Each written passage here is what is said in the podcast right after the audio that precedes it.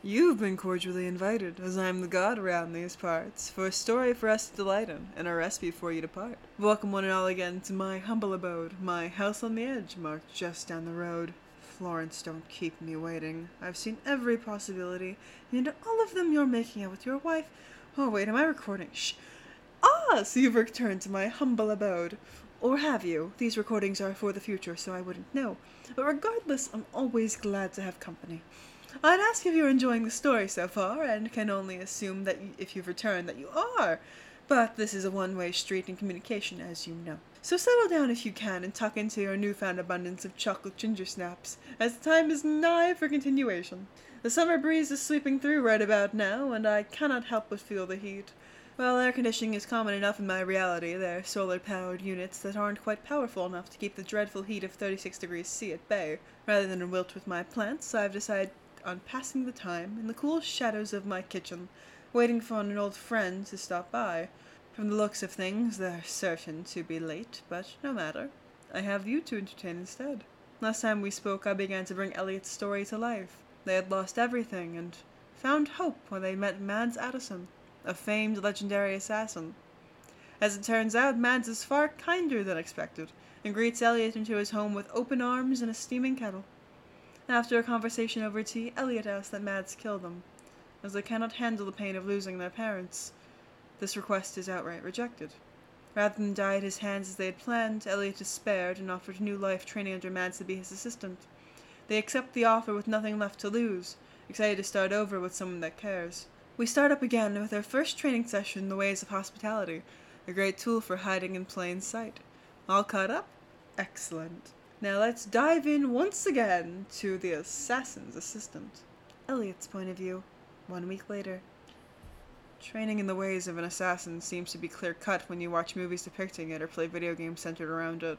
You think you'll learn how to do sneak attacks, silent takedowns, or how to kill a man with a trout. Unfortunately for me, reality is often disappointing, so I get to learn more about the service industry instead.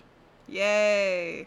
Hospitality isn't terrible, when you're the one being served, of course, but being submitted to its rules and learning how to use them to the best of your ability to make people trust you, not my best idea of a Sunday morning. Mads, however, didn't seem to mind. Elliot, our first lesson in hospitality is being a good host. None of that classist garbage, but more so treating people with respect and kindness while setting up proper boundaries as their guests in your home. Alright, that sounds manageable. Perfect. Now, let's begin by pretending that I am a guest and you are a host. I'll sit here. He gestured to the tea table before taking a seat. And it's up to you to engage in polite conversation as I give you pointers on how to avoid your guests from taking advantage of you and asking impolite questions. Everyone has different needs, but no matter what, crossing certain lines when told not to is utterly disrespectful. Ready? This wasn't what I was expecting today, but sure. I'm ready. Great! I'll get into character. Remember, any response is fine. Don't feel pressured to appease anyone. I will stop when you tell me to, or if I feel you no longer wish to continue. And lastly, none of this matters. In the context of it being an exercise, say whatever you wish. This seems a bit elaborate for a brief learning exercise. Like, I'll do it, but I thought we might do something smaller. Like bake a cake and hand it off to a neighbor. Offer to mow a lawn. Give toys to the kids in the hospital upstairs. Help someone cross the street. You know, normal, polite stuff. Not role playing a weird dinner party scene and learning about setting boundaries at 7 in the morning. Be upfront with me. Is there a deeper implication behind this? Mads' cheeks flushed red, taken aback by my questioning. I guess I hit the nail on the head since he didn't hesitate explaining himself. Not subtle, aren't I? Very well, Elliot, you're right.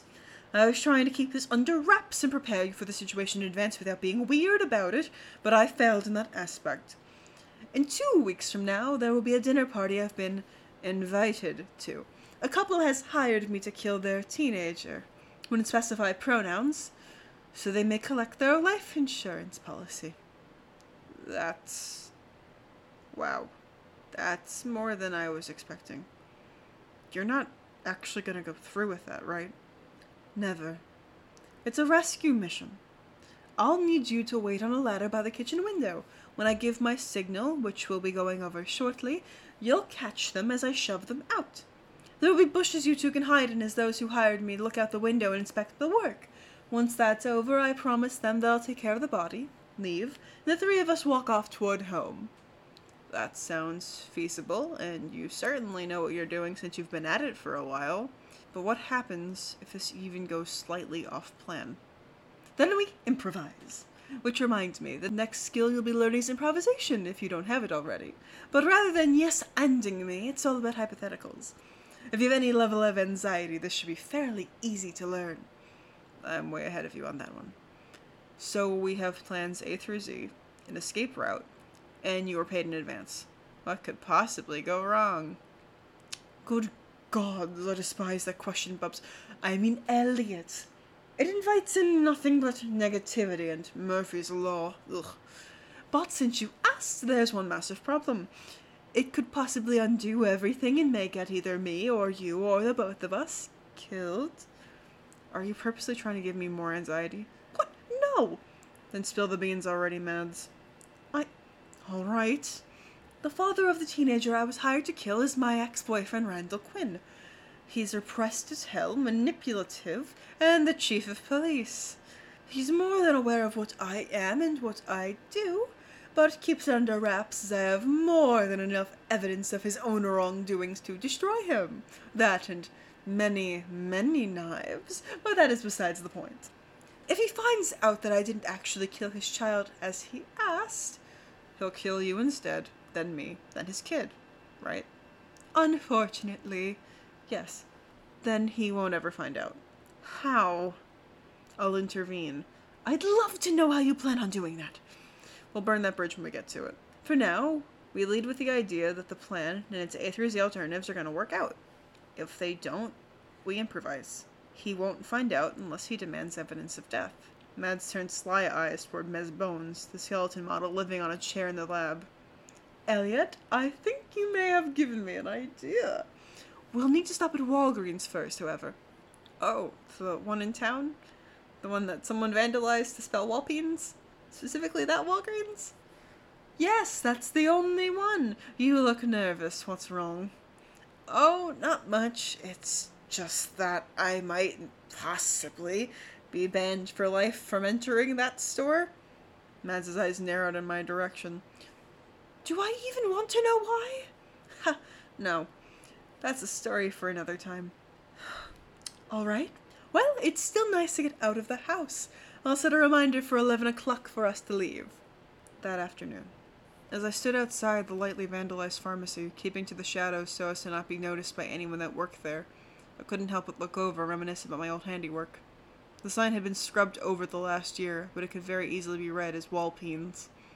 My best friend Marissa snuck up to my window one night and handed me a can of spray paint. I had no idea where she got it, but followed her out when she asked if I wanted to. Nearly two in the morning and at the beginning of spring in Vermont, it was barely warm enough to go out with a jacket, let alone in pajamas. But I went out anyway, because she would do the same for me in a heartbeat.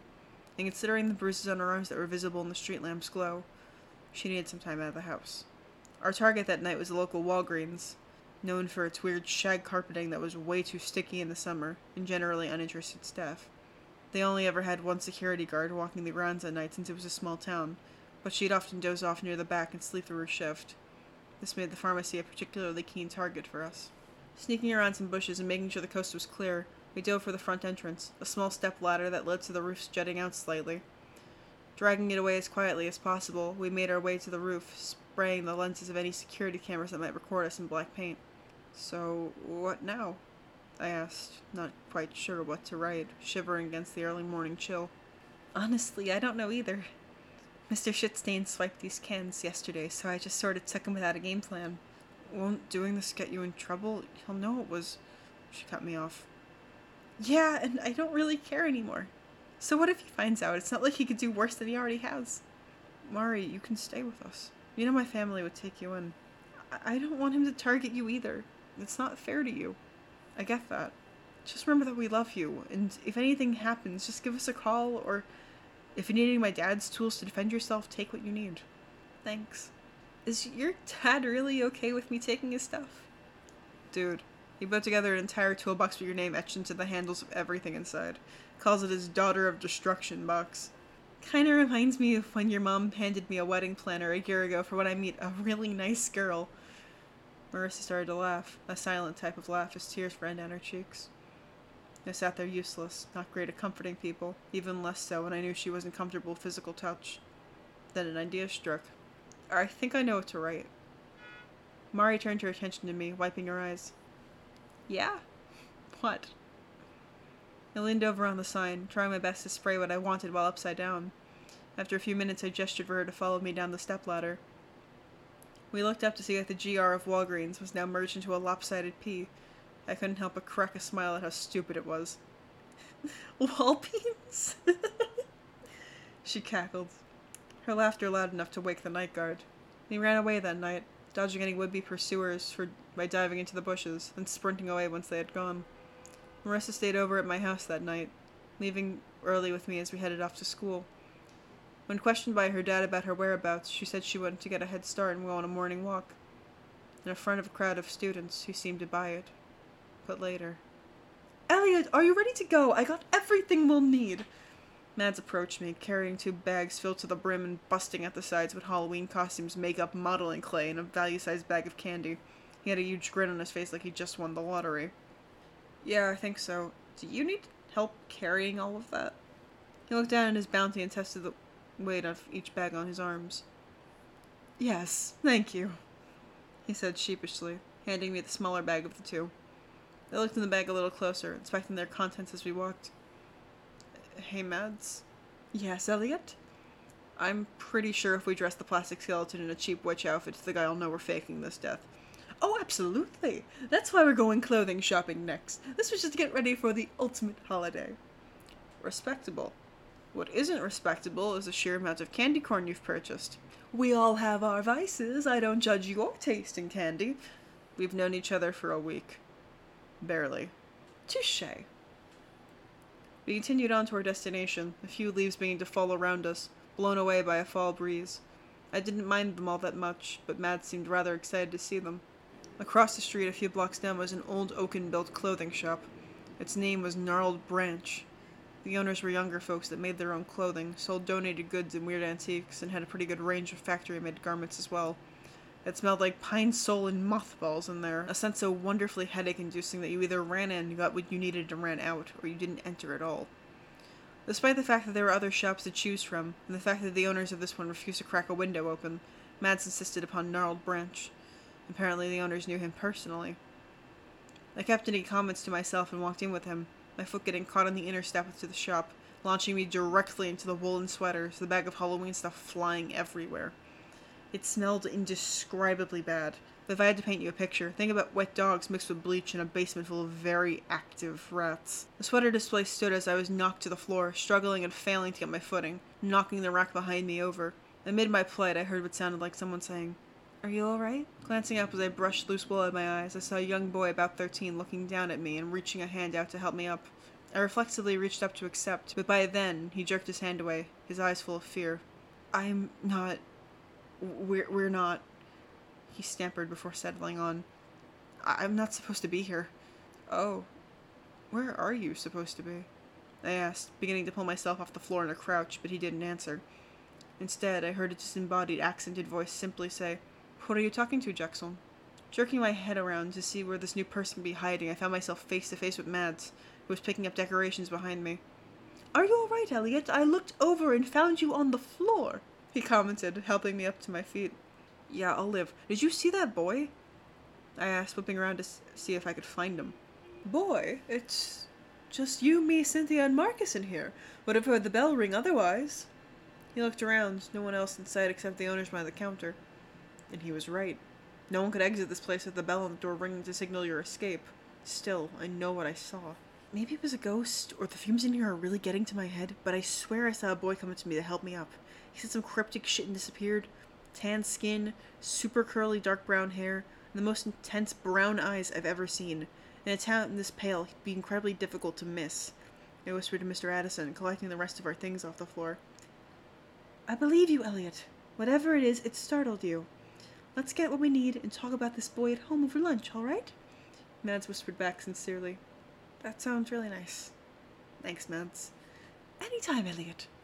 Now, we have some shopping to do. Marcus has put together a lovely little array for us to look through as he had sewn these things himself. Oh, and please pick out some things for yourself, whatever you want. I took the safe route when shopping for you a week ago, but I think it's only fair to let you choose for yourself. Are you sure? I don't know when I'd be able to pay you back. Why would I ask that of you? You owe me nothing, Elliot. I just want you to pick out what makes you happy, alright? Oh. Alright. Thank you. Of course. Now, if you end up not finding anything, or just don't want to stay here any longer due to the atmosphere and overwhelming smell, we can just leave with what we need. I'll be in the front. Come up when you're ready to go. And then he knocked over racks placed back to where they were supposed to be. I shuffled over the jackets and jumpers, glancing over the obviously handmade ones donated by folks, and checked over the vintage ones instead. The jackets that were left on the racks all had pins or patches attached to them, all with messages or ideals I personally wasn't fond of. They were also a majority of either denim or real leather, so I had very little in the way of options. War pins on denim, war pins on leather, motorcycle pins, I mumbled until. Oh. It was the most off putting shade of green any human being could possibly create. Felt like vinyl, and came complete with a detachable off white fake fur hood, with two long hoodie strings to tighten it running up the collar. The sleeves were long and the ends were rolled up. The elbows had clunky metal buttons that attached to nothing dangling off of them, and more of those buttons lined the way to open and close the jacket. Two breast pockets, the same army olive green as the rest of the material, looked like they belonged on camo pants more than this thing. They were fastened shut with two brown plastic buttons, the stitching loosening up on one after years of merely existing. To say I fell in love with this eye store would be an understatement. This fucker was perfect, and now it was mine. I tucked it under one arm and continued shopping around, picking out just enough pants, shoes, and shirts to bulk up my wardrobe. Just enough before I had the courage to go home. To face it all again and drag my dresser out of there while trying not to have a breakdown. I strode up to the counter with my new clothes in hand, placing them down and looking over to Mads for approval.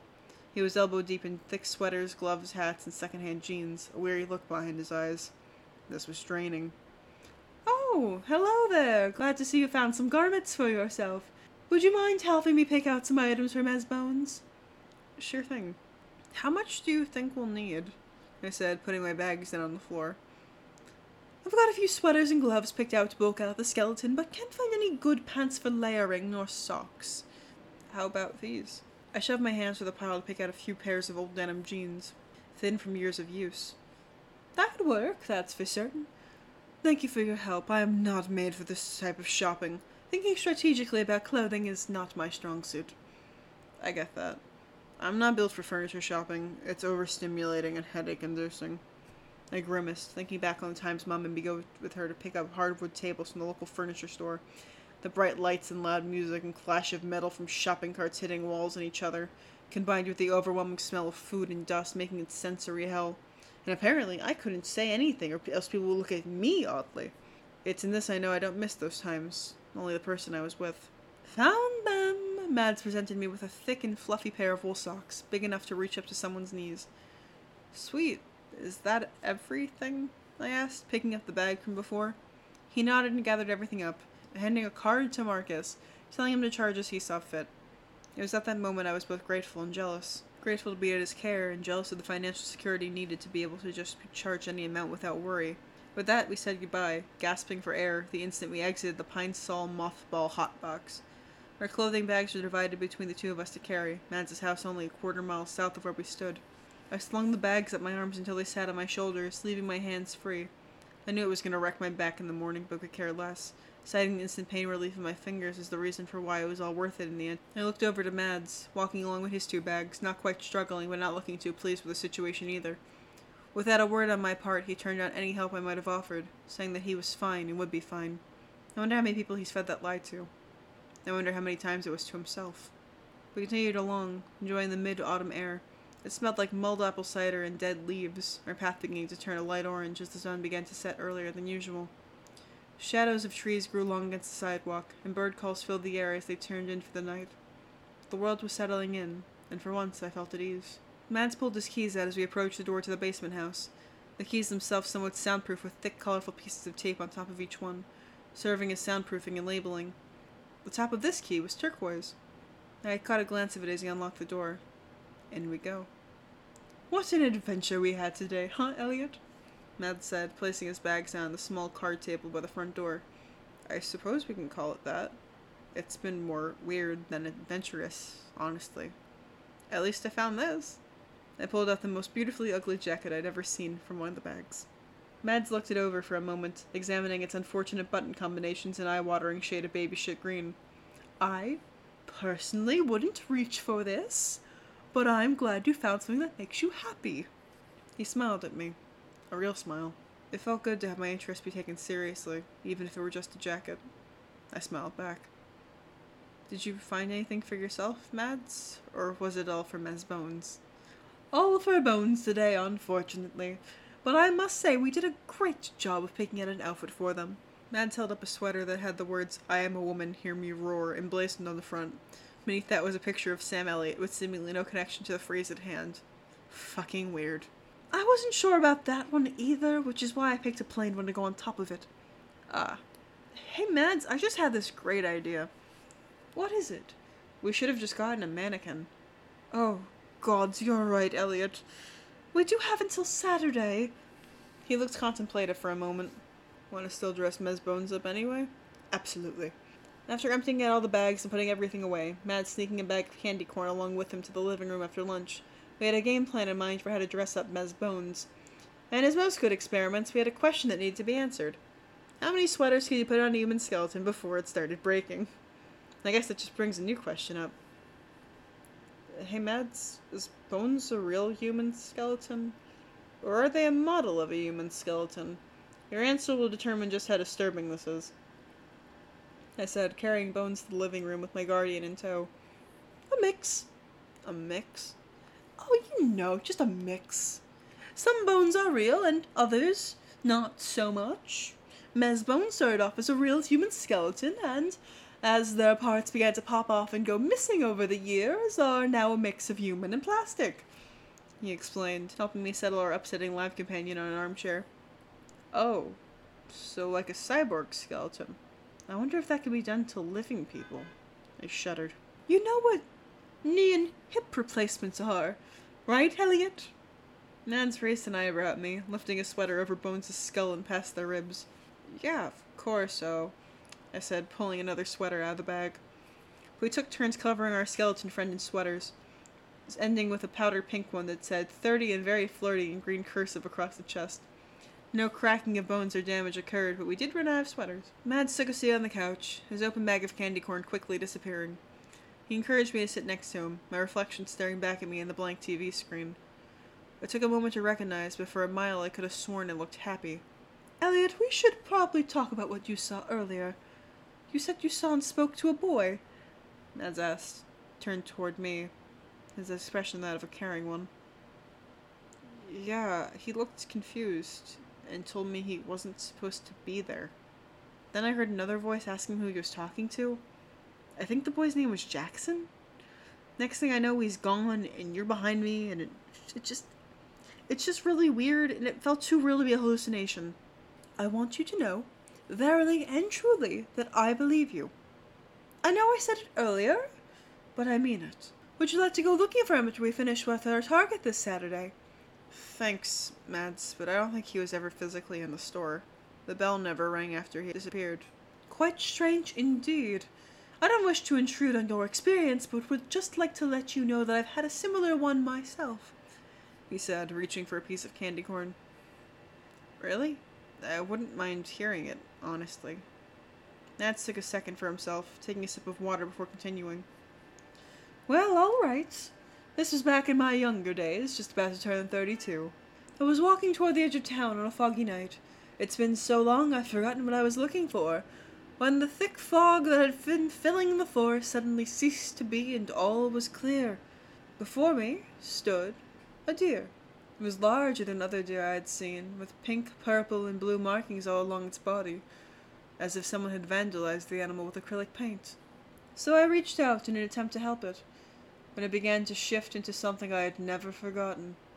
its mouth opened to reveal pointed canines, its eyes beaming more and more human until it was undeniable that's what they were all along. Its neck extended into human arms and the torso with tanned skin, its head moving up along with it, the head changing into a human head with long black hair that had been braided back. The colorful markings along its side were now on its forehead. The only thing that seemed to stay the same was the main body and the ears. I couldn't help but stare in horror and astonishment as this creature then looked me in the eyes and smiled at me. Not a malicious grin, but a warm smile. I remained frozen in my tracks until it spoke. Are you lost, lovely? I think I tried saying no, but only screams came out before I ran away. No one ever believed me. Hey, Mads? Yes, Elliot? That's fucking terrifying. Oh, certainly. You know, I never did see them again, Mads said wistfully. The nut deer? Yeah. Do do you want to see them again? No. Yes. No, but yes. Beyond the mentally scarring transformation right in front of me, they seem pretty all right. Hmm. All right. I believe you, Mads. I fearfully believe you. Thank you, Elliot. I'm gonna add mannequin to our shopping list for tomorrow. I'll, I'll leave you alone for now. Mads stared thoughtfully ahead a moment before seemingly snapping out of it and following me to the kitchen. We could think about the edge of town and its deer tars another night. It was time to improv the rescue mission. Thank you for joining me once again. I'm starting to grow fond of this, especially when my evening plans get cancelled out of very foreseen circumstances. Oh, and to think he's still thinking about me after all this time. I mean, he's left offerings for me before. That's gotta be worth something. In fact, he left me a wonderful little cookbook a few years back. I'll fetch today's recipe from that and adapt it for the UPC. Oh, this sounds quite excellent. A recipe for yuzu glazed brown butter madeleines. Some substitutions will be needed, considering one's place in the world in the season, but should still be rather lovely. I'd serve these with tea. And hot. Always serve Madeleine hot or else the texture is utterly awful. Yuzu glazed brown butter Madeleines. You'll need 142 grams of unsalted butter, whichever butter you can find, with 28 grams reserved for greasing the molds. 166 grams of all-purpose flour. If grinding your own, use soft white wheat winter berries. 1 teaspoon of baking powder. 1 teaspoon of sea salt. 133 grams of sugar, either beet or cane. The zest of one yuzu or lemon fruit, if available. 4 large eggs at room temperature. And 1.5 teaspoons of vanilla extract, if available. Once again, I know that they're not very, uh, not very easy to come by at the uh, Northern Territory Trading Post, since it's a tropical ingredient, but uh, if you can find it, I'd say use it. As for the glaze, 125 grams of powdered sugar, and 1.5 teaspoons of yuzu or lemon juice, adjusting to your taste. In a medium saucepan, brown 114 grams of the butter on medium heat for 5 to 7 minutes, or until golden with a nutty scent. Pour into a small bowl and set aside. In one medium bowl, sift together the flour with the baking powder and salt. In another bowl, beat together the granulated sugar with the lemon or yuzu zest until fragrant. Add the eggs and whisk until tripled in volume. You can use an electric mixer for this if you please. Add vanilla if using, then gently fold in the dry ingredients. Fold by taking your spatula and bringing the dry ingredients from the top to the bottom of the bowl with a dip and twist of your wrist. Repeat by turning your bowl 90 degrees each time until the dry ingredients are completely incorporated. Whisk about 200 grams of batter into the brown butter until fully combined before pouring that into the rest of the batter, mixing until combined. Cover and refrigerate batter for an hour. After that, brush three molds with the remaining 28 grams of butter. Each mold should produce 12 madeleines. Dust the molds with flour and refrigerate for, the out for an hour alongside the batter. Do not skip refrigeration. Preheat your oven to 190 degrees Celsius. Pipe or spoon batter into the madeleine molds until they're halfway filled, baking for 11 to 13 minutes or until golden brown and the cakes spring back when pressed lightly. Now here's where the book and I disagree. You can take your molds and cool the cakes completely, or you can do what I do and serve them warm. Warm madeleines are a gift, while cold ones are a sadness. It's up to you. Either way, we finish them by making the glaze. In a medium bowl, whisk together the powdered sugar with the yuzu juice and 15 grams of water until smooth.